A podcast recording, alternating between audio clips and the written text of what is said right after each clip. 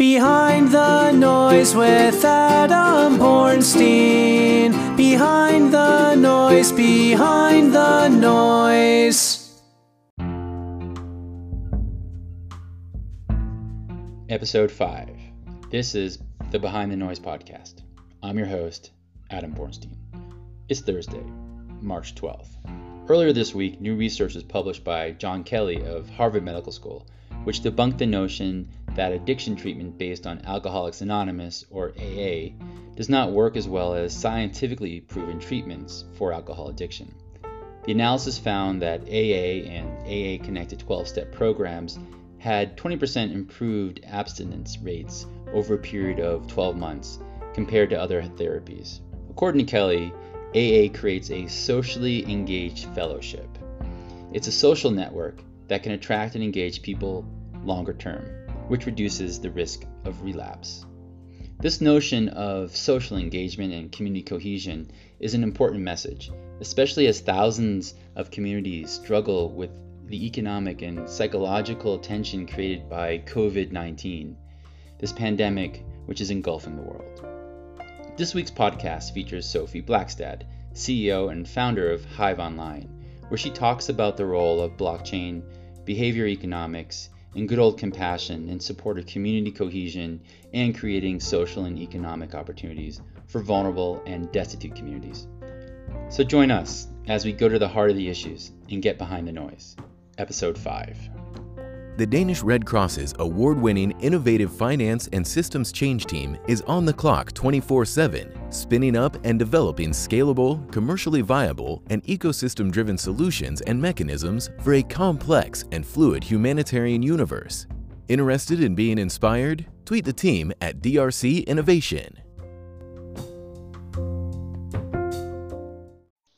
It was the end of August 2019 and my colleague Casper and I were biking over from a meeting with IFU, Denmark's development bank, to meet Sophie Blackstad, CEO and founder of Hive Online. So as we sat in Sophie's office, I was struck by her ingenuity and creativity, but really it was her sincere passion to tear down barriers inhibiting vulnerable communities from being financially and economically resilient. Seven months on, it's my great pleasure to welcome Sophie to the podcast. Thank you very much, Adam. Great to be here. So, you're based in uh, Copenhagen, but you seem to be flying around everywhere. That's right. Yes, I've I've lived in Copenhagen for five years. It's a, it's a great place to live, um, but I'm originally from the UK, um, and I spend quite a lot of time in Africa um, and all over the world, but particularly Africa because that's where our focus is at Hive Online, um, working with customers in sub-Saharan African countries and particularly the least developed ones. So over December break, we went to Namibia and went on a desert tour the desert tour is essentially a uh, three hour overland drive looking for little five snakes, scorpions, uh, geckos, chameleons. I think what fascinated my kids most were the chameleons and how they changed their color of the skin depending on the temperature, and the geckos, how they've adapted their feet to be able to run very quickly on the desert sand. So, adaptability, agility are definitely key characteristics to successful tech entrepreneurs like yourself. I know you have several unique skills. Could you tell us a little bit about your background? Yes, of course. So um, I started out my career actually um, in uh, in publishing a long, long time ago, um, and set up my own small business about 30 years ago. Um, at which point I bought some computers and discovered that I was quite good at, at um, doing stuff with computers. Um, so I taught myself, um, well, eventually 12 programming languages and quite a lot about infrastructure. Um, and after my business went belly up because I had no no clue what I was doing, um, I ended up um, in banking for nearly 30 years. Um, first of all, building technology for international banks. I've built five core banking systems and various payment systems. Um, and then um, I transitioned into infrastructure and, and eventually business transformation. So I, I had the opportunity to learn a lot about um, international finance, um, how the banking system works, and, and how economies work. Um, and uh, throughout my career, which was a, a, a, hodgepodge of different kinds of roles in, in different countries um, all over the place, I, I, learned a lot about um, developing economies and, and, how finance works or doesn't work in developing economies. Um, and so I became passionate about um, supporting um, particularly underserved businesses um, with um, communities of businesses, um, with products and services which banks are not able to provide or not very good at providing. Um, and uh, throughout my career, I've also been very curious about uh, technology, um, exploring different ways of using technology. I, I, built the first online bank for UBS, which is uh, it dates me somewhat. Um, and, uh, and more recently, of course, blockchain came along. Um, and it was obvious to, to me and, and to some other people who I was working with about um, the opportunities that blockchain could give to, to underserved communities, and particularly places where infrastructure isn't great and, um, and traditional services find it difficult to reach. Um, so all of these things came together um, with, with a bit of machine learning as well. Interesting. So after 2007 2008 financial Armageddon, Lots of ex bankers found themselves flocking to nonprofits and social organizations. Knowing that you made a very conscious decision to work with underserved and vulnerable communities, I'm interested in understanding what energized this passion of yours. Were you sitting behind a desk? Were you locked into a boardroom? Or were you just breaking bread with some pastoralists in South Sudan? Uh, well, I guess you could kind of say I, I, I grew up with distributed systems in a way um, and discovered the the opportunities and the challenges, um, particularly when I was working at Citigroup. So while I was at Citi, I had a portfolio of 54 countries, of which 13 were in Africa, um, mostly in sub-Saharan Africa.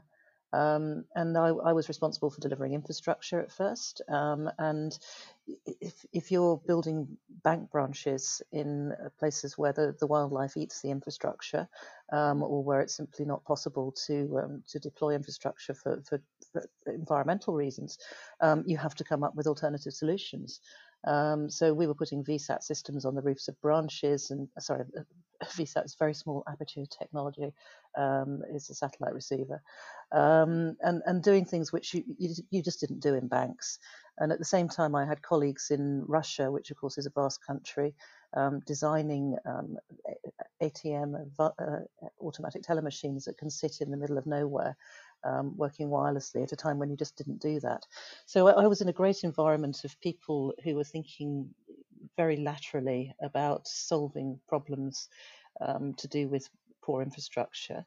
Um, but at the same time, I, I, also came from a community where most of my friends and parents' friends, and indeed my, my own parents, ran small businesses, and I saw firsthand how difficult it is to run a small business.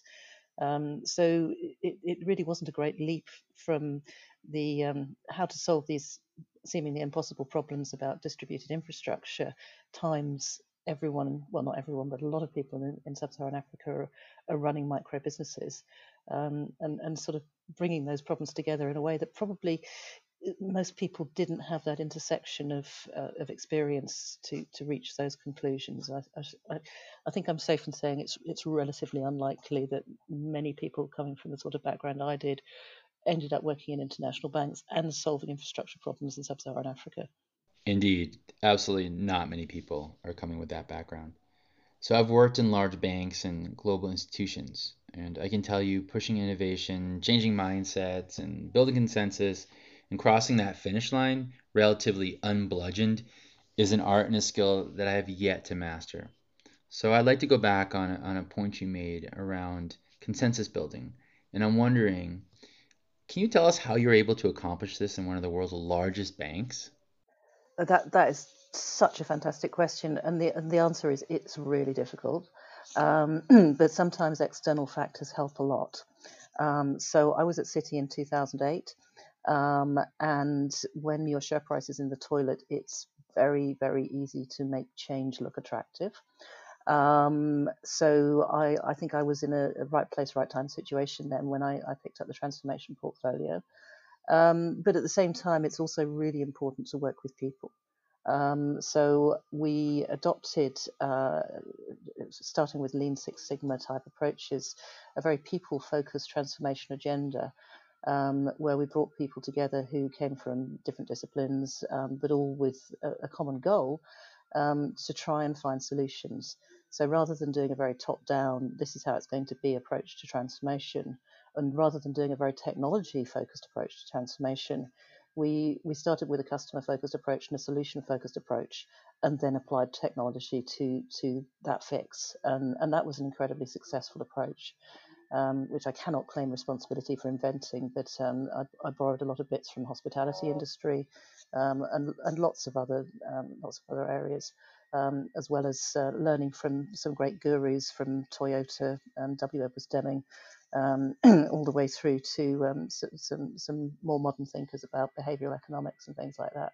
So again, just just picking ideas from all over the place. But in terms of building consensus in an organisation, it's just so important to to help people see how they can work together in, in a more effective way because most people hate being ineffective and inefficient. Um, but uh, often it's very difficult to have visibility of why things aren't working. Um, and typically people blame the system and blame the technology rather than actually looking at the organization and the way things are structured and the metrics that are driving their behaviors. Um, so it was really taking a very holistic approach to transformation that worked best. Um, and, I, and I can't say it was completely effective everywhere I worked because every organization is culturally different. And I've worked for eight international banks. Um, and in some, I was a lot more successful than others. Um, but I'm, I'm very proud of what I did in Citi in particular, um, and I think UBS as well. I think I heard you mention behavioral economics, and I'm thinking, wow, that was just after Daniel Kahneman won the Nobel Prize, and a decade before both Michael Lewis and Richard Thaler came out with books and Nobel Prizes related to um, behavioral economics it looks to me like you're essentially using microeconomics to explain banking. Could you explain that a bit more? Well, well, I mean, the thing is, if you're talking about any kind of um, service delivery, which is about customer interaction, you've got to think in microeconomic terms as well.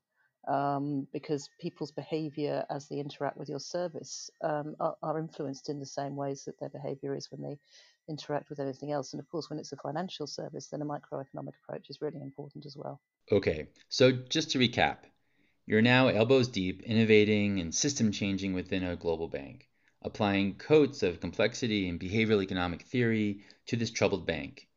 You're making headway, and then you decide you need to take your work to another level. You need to take it in a different direction. This manifests itself in a new business that you've established called Hive Online. Okay, so I, I mean, I've, I've always been a deeply impatient person, um, and I, the more I learned about the economy and the more I learned about the way it functions, um, the more the more I just got increasingly frustrated that it wasn't fair. Um, so, so unfairness was a big driver for setting up Hive Online, um, and and also because I, you know, I like to fix organisations. It's fun, and, and making things work better is is a great thing to do. Um, and over half the world's economy is formed of micro organizations who have more challenges building businesses, more challenges running businesses, more challenges getting access to finance than any big business does. Um, so, you know, going back to the microeconomics thing, at a micro scale, everything about running a business is more difficult. And if you're um, an unsupported, unbanked, financially excluded, and, and potentially socially excluded um, business owner, it's it's virtually impossible. And you know, I'm I'm so impressed that people are doing this. I'm constantly amazed by the customers that we support and, and how they manage to build businesses without access to any of the things that big businesses have. Um, so it seemed to me, as I said, the, the, the, deep sense of unfairness, but also the huge opportunity to make things work better uh, on a huge scale for, for millions and millions of small businesses um, where you know previously I'd just been doing it for one business at a time. So how does Hive Online work? sure. So our our core is building reputation based on what people do. Um, so we build up a digital behavior history um, based on the financial and other types of commitments that our micro businesses make. Um, and we do that using an app, which is a progressive web app, which works on any device with a browser um, which includes some feature phones. Um, so it's it's very easy to use. Um, it, it's it's quite intuitive, um, and it's it can be used by anyone in um, in a micro business, but we're particularly targeting savings groups um, in sub-Saharan Africa who um, at the moment we're working with Care International, which is a global NGO supporting uh, savings groups who invented the Village Savings and Loans Association model. And the reason we're doing that is these savings groups are micro businesses in themselves. Um, they're all performing some sort of commercial activity, whether it's processing produce um, or making uh, clothes or creams and lotions or food products, whatever. Um, so really using the, um, the the business as a or the community as a business um, and helping them to build their reputation together. And with this reputation, um, they can then go to uh, formal lenders in, in the formal banking sector or more often in the microfinance sector um, and demonstrate that they are genuine, reliable businesses and individuals um, at a community level, um, aggregating the risk across the community so that they can access um, more lending, build their businesses um, and also access more market markets um, through demonstrating to people in the commercial ecosystem that they have this um, this reliability and this record, and and that's really critical for people who don't have any kind of formal banking um, and may lack formal identity. Um, because we can demonstrate that they're real people, that they really work in this community, and that they have this this reliable behaviour history, even if they're just saving a small amount of money every week. Um, they may be taking loans from the group and paying that back, and we can show through all of these microtransactions that they are, you know, reliable and they meet their commitments. So um, your basic customer then would be the VLSA or the savings banks from from a client perspective. But could you maybe talk a little bit about what exactly is the are community banks? You know, how are they set up? What are their pain points? And exactly how large is the market? Is it something that only happens in Africa, or they can they be found globally? Oh, they're all over the place. So yes, these savings groups or ROSCAs, um, or um, I mean, there's, there's lots of different flavors of them. But basically, what they do is you get communities of people, um, usually mostly women. Um, so the communities we're supporting are at the moment about 90% women in Niger. Um, and they agree to meet certain rules. They usually appoint some uh, key holders, some some officers, um, so in the in the care model, they have three officers, which is a secretary, a treasurer, and a chair, um, who are the decision makers for the group. But um, the group also has voting rights um, to vote on decisions made by the group, um, and they all agree to put a small amount of money into a savings pot every week. Um, typically, they have to put in some money every week, and there is a cap on how much they can put in, so that it's relatively fair across the group. And then they can use this pot of money um, both for lending to group members. Um, so if an individual wants to build her business, um, or if they have a medical emergency or something.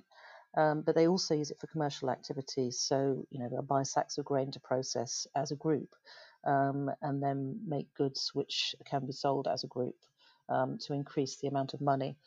and typically, it works in a, a, a year-long cycle.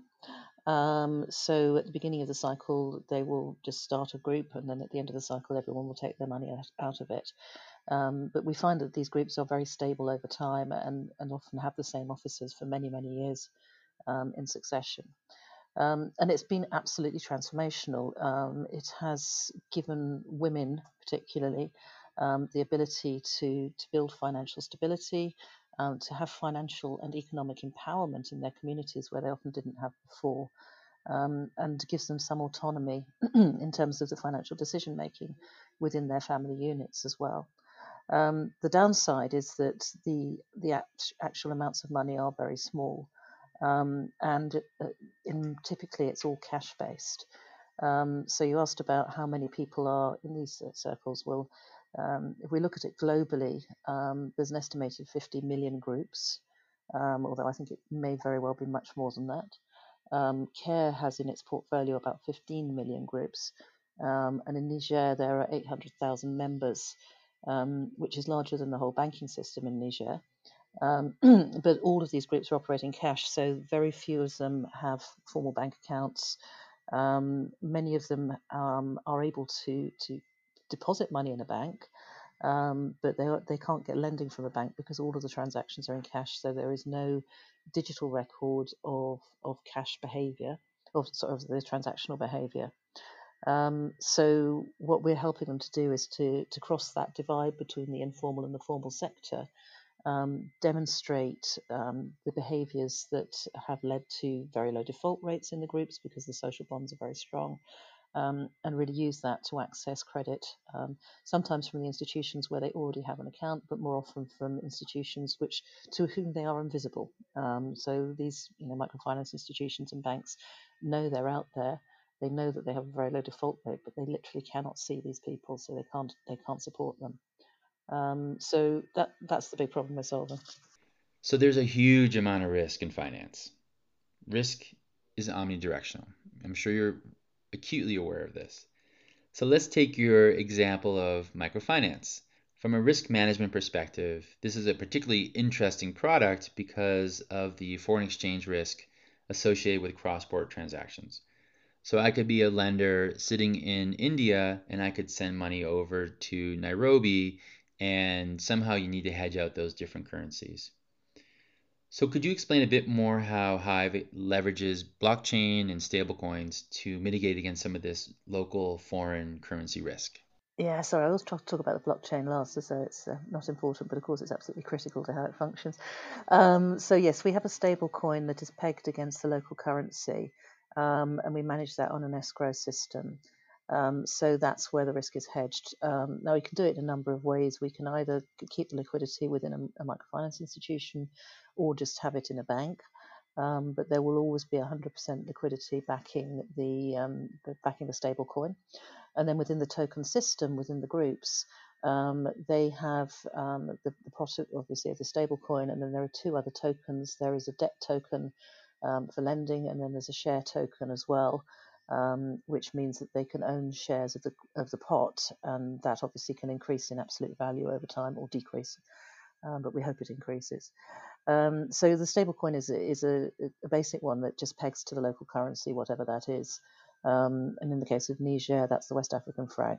So about a year ago, in the spring of 2019, the World Bank's IFC released their operating principles for impact management. It's meant to be used by investors to help screen impact investment opportunities and to ensure that their impact funds are managed in a robust fashion. The principles cover strategic intent and impact at exit. I believe there are 87 signatories ranging from BlackRock to Credit Suisse to Water.org. In other words, the investors are, at least on paper, throttling down on assurance and validation. Can you share some of your KPIs or feedback that you received from your customers? Well, we're still in fairly early stage rollout, but we're getting some very good feedback from the groups. Um, they have, uh, first of all, uh, uh, the, the the ability to build up a digital reputation is so paramount to these groups, and, and that's been very clear because um, even with um, very early stage, we're seeing a lot of repeated use. Um, we're seeing some some great statistics on uh, on adoption, so that's been very good. Um, what we've also seen from the lender's side um, is a lot of eagerness to to lend to these groups as well. Um, so while we're a bit too early stage to say how much people are getting, um, you know, in terms of lending, um, we we can see that there is a huge scope for this uh, across Niger and elsewhere. Um, what we know about lending in general um, across the communities that we're supporting um, in Niger and other countries um, is that the absolute amounts are quite small, um, which makes it very expensive. So we we are working on an assumption that we can reduce the cost of lending by half. Um, which obviously makes it much more attractive both to the lenders and and to the the borrowers. What's the components of a, of a cost structure for lending? How, how do you break that out? Okay, so well, the main cost of lending in um, particularly in countries like Niger is um, is the cost of KYC, um, and obviously then there's the, the, the delinquency and default rate. Um, now, what we see in these groups is that they have a very low delinquency rate within their groups, um, which is less than two percent, um, which obviously is the sort of thing that lenders would you know, cut their own right arm off to get to. Um, but in, instead of um, lending to individuals, which obviously has a higher risk, um, we're encouraging them to lend to the group where we can aggregate risk. Um, so the, the key cost components are at the moment, first of all, the cost of KYC, and secondly, the cost of transporting money. Um, so if a lender in Niger or any of the Sahel regions needs to send a loan out to a rural village um, in cash, they will have to send it using um, an armed guard, which is a, obviously a very high cost activity, especially if you're lending low amounts. And that's one of the things that makes it quite inaccessible. Um, and so, obviously, using digital cash, we can take up the cost of the armed guard, um, which is quite a big part of it. Um, but we can also reduce the the risk of fraud um, by um, automating the KYC in the form of this reputation that we build up. Um, so we decrease the absolute risk of lending, which means that the actual cost is much lower as well. so there's, there's two components: it's KYC and it's it's moving money around. We've seen a lot of negative press with blockchain related projects in the humanitarian space when it comes to PII, which is personally identifiable information. And I'm pretty sure this is high on your list. So I'm wondering if you can talk to us a little bit about how you manage KYC process and how you store user data. Yeah, I'm glad you asked that because um, we we are actually a European com- company, although we are working in Africa. So we actually comply with all this GDPR um, legislation, so that um, all the all the personal data that we collect is kept with the customer, um, and we don't expose personal data. Um, and except for that which is absolutely required by um, by KYC requirements from the lenders. so we, we, we meet the national requirements, whatever those are. Um, but we we do keep um, personal data about people's interactions and transactions um, closed and and and with the customer, and we only use derived data for the, for those sorts of interactions. So we won't say, you know, this person went to this retailer and bought this much, but we will say, um, as far as meeting commitments has met, this person has a score of X. Um, and then at an aggregate level, obviously the community has a score of X. So we avoid exposing personal data because of the way that we score people. Okay, so how are user wallets managed and who's holding their private keys? Yes, absolutely. So everyone's wallet is um, private and public keys. Um, we don't. Uh, you know, we don't ask them to manage that key, so we do have a key management system which sits on the platform. Um, but so so yeah, we we hold those keys at the moment. Um, and then as the users get more sophisticated, obviously they can do their own management. One of the challenges we face is that all of the wallets at the moment um, are held at group level um, because many of these ladies don't actually have their own phones. Um, so we're, we're, having to keep it on the platform at the moment, but our intention is as we progress um, to get more local storage of value um, so that we can build wealth in the communities um, on people's devices as well. So we're in that transitional stage at the moment where people just don't have devices, so there's not much we can do about it yet, but we will be eventually. Are the majority of users on USSD feature phones, or are you using smartphones? Yeah, well, the um, the intention at the moment is to have some smartphones. So the app um, the app works on a feature phone with a browser, um, but Care is actually also distributing smartphones to some of the um, the officers in the groups so that they can use it on smartphones. But yeah, it's a bit of a mixture at the moment. Um, so what we what we are working with though is um, the KaiOS operating system.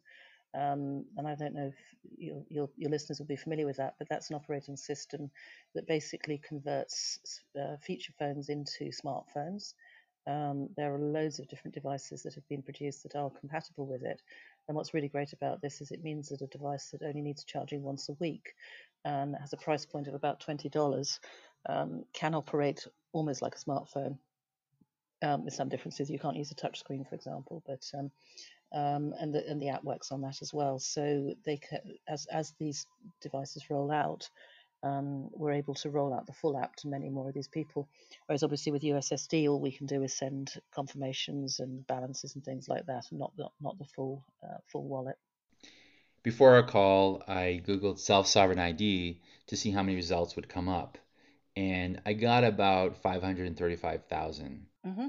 some of the titles were In Search of Self Sovereign ID, Leveraging Blockchain Technology. Obviously, it's a hot topic, and every organization from IBM to PwC to the Danish Red Cross are kicking this self sovereign ID can down the road.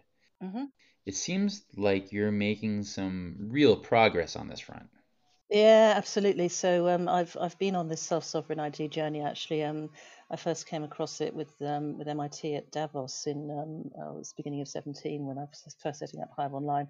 So I've I've kept we've kept very closely aligned to to that concept, um, and my my goal is to to keep the self sovereign ID, but also to make sure that the management of that ID is something that is easy for people to do. Because I think one of the big challenges of, of self sovereign identity is um, it, expecting people to to be able to manage it themselves. So there's a difference between ownership and management, basically. Um, but yes, absolutely. Um, we, we believe in people owning their own data. We believe in them owning their own identity. Um, and we also believe in them having the opportunity, if they choose, to monetize that data um, themselves um, if, if, if, they, if they want to at some point in time. So when we get more into the commercial ecosystem and more merchants are hopping into this and saying, we really want to sell to these customers, to actually give the groups themselves the opportunity to monetize that data. Let's zoom out a bit, and I'd like to get your take on the future of fintech. You know, what innovations are catching your eye?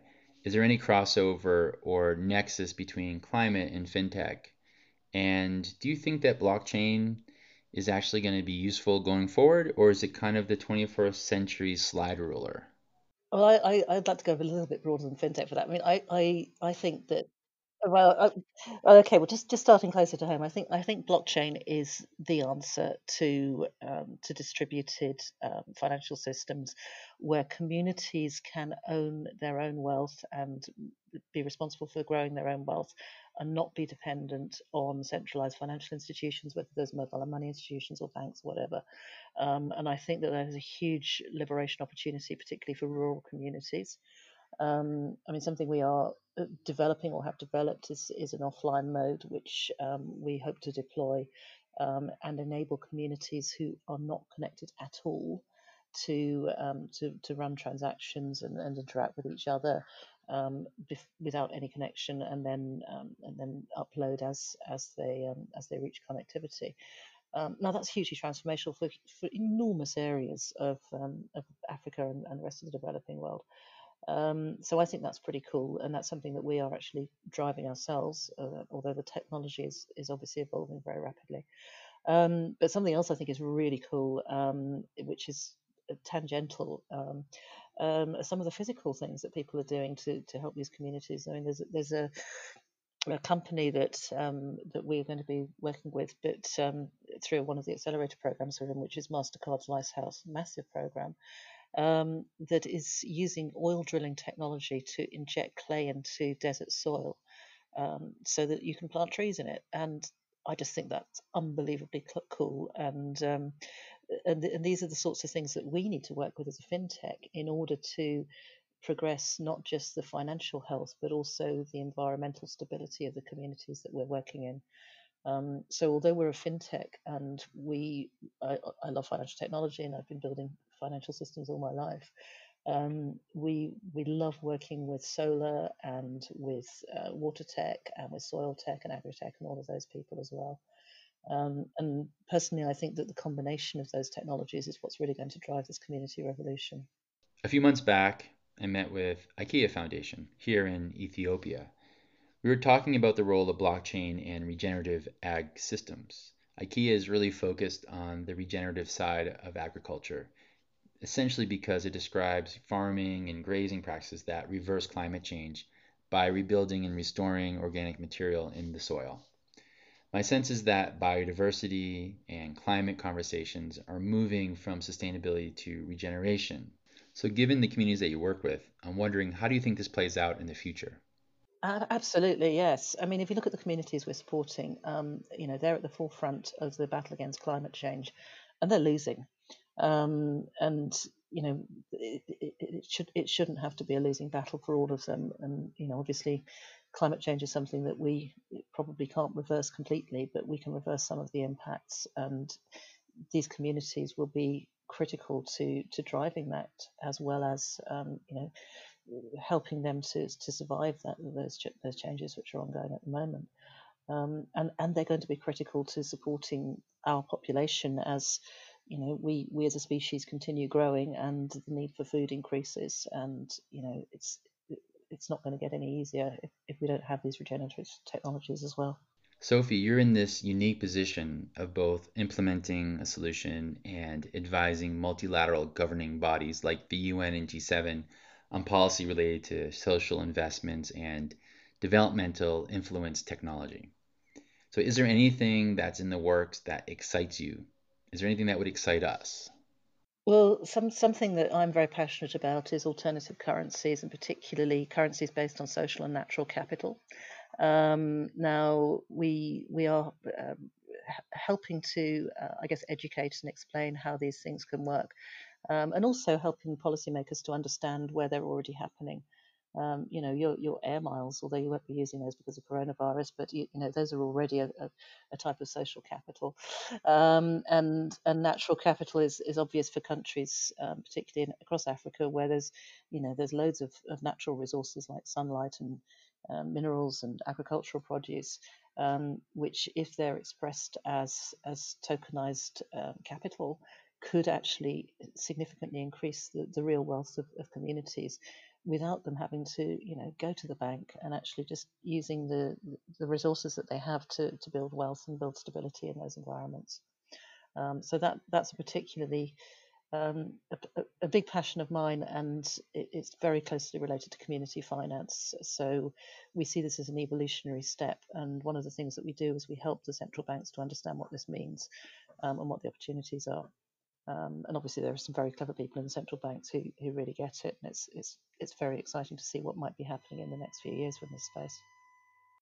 Do you have any examples that are in the pipeline, or something that you could share with us? These papers don't tend to get published, um, so we're not we're not working on anything that will be um, a sort of G7 or, or UN paper in this space at the moment. Um, but what I am doing is I, have just started writing a new book about microeconomics, and I will be covering these topics as part of that. Um, so that's going to be a little while in the cooking, um, but that will be coming out probably sometime next year. Sophie, I'm sure you're eager to finish that cup of tea that you brewed about a half hour ago before we started. Hopefully, it's not cold. But before you jump, are there any final thoughts that you'd like to share? Yeah, I mean, I, I would say the the key for me is it, it is possible to help these economies transform. I think, you know, treating them as, as a lost cause, as as many banks have done, just assuming that it, you know people have to change the way that they behave before they can change their wealth, I think is completely wrong. I think the um, you know, take, taking commu- learning from communities and, and taking the way that they are, are working today and helping them to to improve on that and, and make it more efficient is you know is a way of building community wealth and a way of, of, of helping these communities to become more sustainable. Um, so I, I don't think it's a, a, lost cause at all. I think that um, economies can change um, and you know I spent my life sort of building bigger things. I started with brick walls then I moved to software then I moved to banks and you know what's wrong with economies what a great way to bring this full circle we started with behavioral economics and we're ending in some part on the same tone. It's about knowing what your user wants, creating an efficient localized solution, and giving agency to individuals. Sophie, thank you for being with us and for helping us get behind the noise. Thank you very much, Adam. Behind the noise with Adam Bornstein. Behind the noise, behind the noise.